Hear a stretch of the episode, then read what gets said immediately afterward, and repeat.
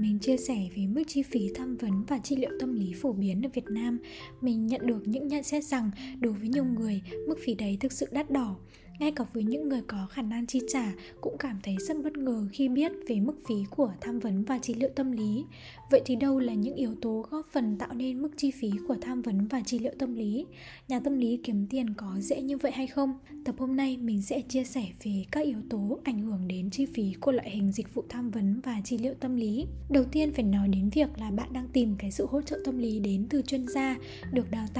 thiểu là 6 năm đến 10 năm học tập, tương ứng với bằng cấp thạc sĩ hoặc tiến sĩ. Trong chương trình đào tạo có tối thiểu hai đợt thực tập tại các phòng khám và bệnh viện hoặc trường học mà không được trả lương. Thậm chí học viên còn phải đóng phí đào tạo cho cơ sở thực tập theo đúng quy định. Sau khi hoàn thành chương trình đào tạo chính quy, không có nghĩa là những người này sẽ ngay lập tức hoạt động trôi chảy với vai trò là nhà tâm lý, mà họ cần tích lũy kinh nghiệm thông qua việc thực hành và có giám sát Hoạt động có giám sát đấy là một hoạt động bắt buộc nhằm đảm bảo đạo đức hành nghề cũng như là chuyên môn của nhà tâm lý, được giám sát bởi những nhà tâm lý đã có nhiều năm kinh nghiệm. Trong phạm vi hiểu biết của mình, đấy là những người giám sát có tối thiểu từ 15 năm đến 20 năm kinh nghiệm. Và trong giai đoạn đầu của sự nghiệp, cái mức phí mà nhà tâm lý nhận được thì thường là không cao. Nếu như họ hỗ trợ nhiều cho thân chủ thì đôi khi mức phí còn không đủ để chi trả cho phí giám sát.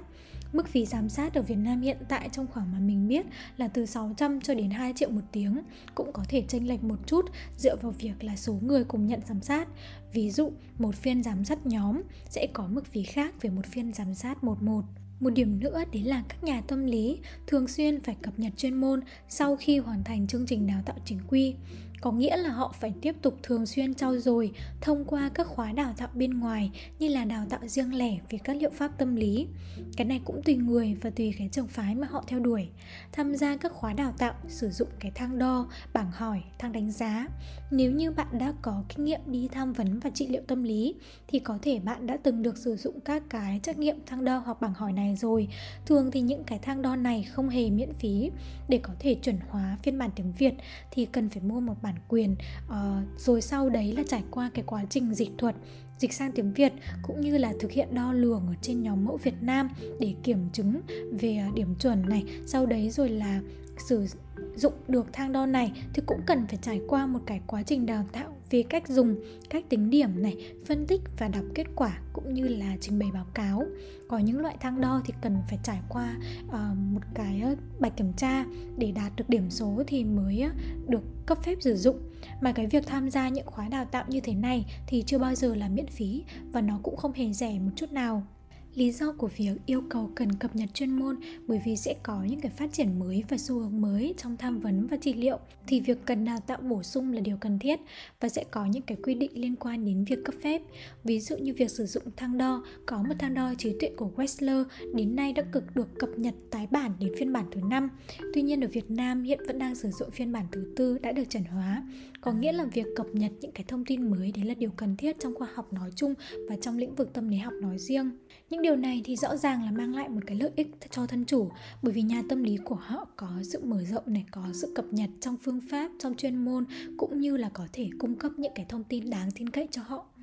Một điểm nữa đấy là liên quan đến quá trình thực hành một số người thắc mắc với mình là tất cả những cái gì mà nhà tâm lý làm là chỉ ngồi đấy và lắng nghe trong 45 phút thôi mà tính phí như vậy thì có quá cao không? Mình chia sẻ thật là đối với quy trình trị liệu tâm lý, một phiên có thể diễn ra trong khoảng 45 đến 90 phút và nhà tâm lý không chỉ hiện diện với thân chủ trong lúc đấy và chờ đợi để được gặp thân chủ vào phiên tiếp theo. Đấy chỉ là một phần của trải nghiệm tổng thể. Để có được một phiên gặp với bạn thì nhà tâm lý cần chuẩn bị rất là nhiều giữa các phiên trị liệu ấy, thì nhà tâm lý sẽ phải dành thời gian này để đánh giá lại nội dung cuộc trò chuyện giữa bạn và nhà tâm lý. Rồi sau đấy là chuẩn bị cho cái phương pháp cũng như là tiến trình trong các phiên tiếp theo. Hoạt động giám sát cũng sẽ diễn ra ở giữa những cái các phiên trị liệu như thế. Rồi việc đánh giá kết quả của những cái trắc nghiệm thang đo mà mình nhắc ở trên ấy, thì cũng mất rất là nhiều thời gian. Bởi vì có những cái thang đo ngắn dễ tính điểm thì trong khoảng 5 đến 10 phút, nhưng cũng có những cái thang đo dài thì thời gian tính điểm và viết báo cáo cũng có thể là lên đến 45 cho đến 120 phút Ngoài ra thì nhà tâm lý còn phải thực hiện các cái công việc hành chính khác như là trả lời email, cập nhật và lưu trữ hồ sơ khách hàng. ví dụ trung bình mình gặp một thân chủ trong một tiếng thì có thể bạn sẽ nghĩ là ờ vậy thì một nhà tâm lý một ngày có thể gặp được 7 đến 8 thân chủ thực ra là dựa vào những cái gì mà uh, mình biết trên thực tế thì một nhà tâm lý không thể nào hoạt động uh, với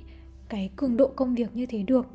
Bởi vì thông thường họ có thể gặp tối đa là 3 đến 4 thân chủ một ngày, với những người đã quen với lộ trình làm việc căng thẳng và dành nhiều thời gian làm việc hơn mức 8 tiếng một ngày, thì cùng lắm họ có thể tiếp đến 5 thân chủ. Bởi vì làm công việc này nó cũng mất rất là nhiều thời gian và công sức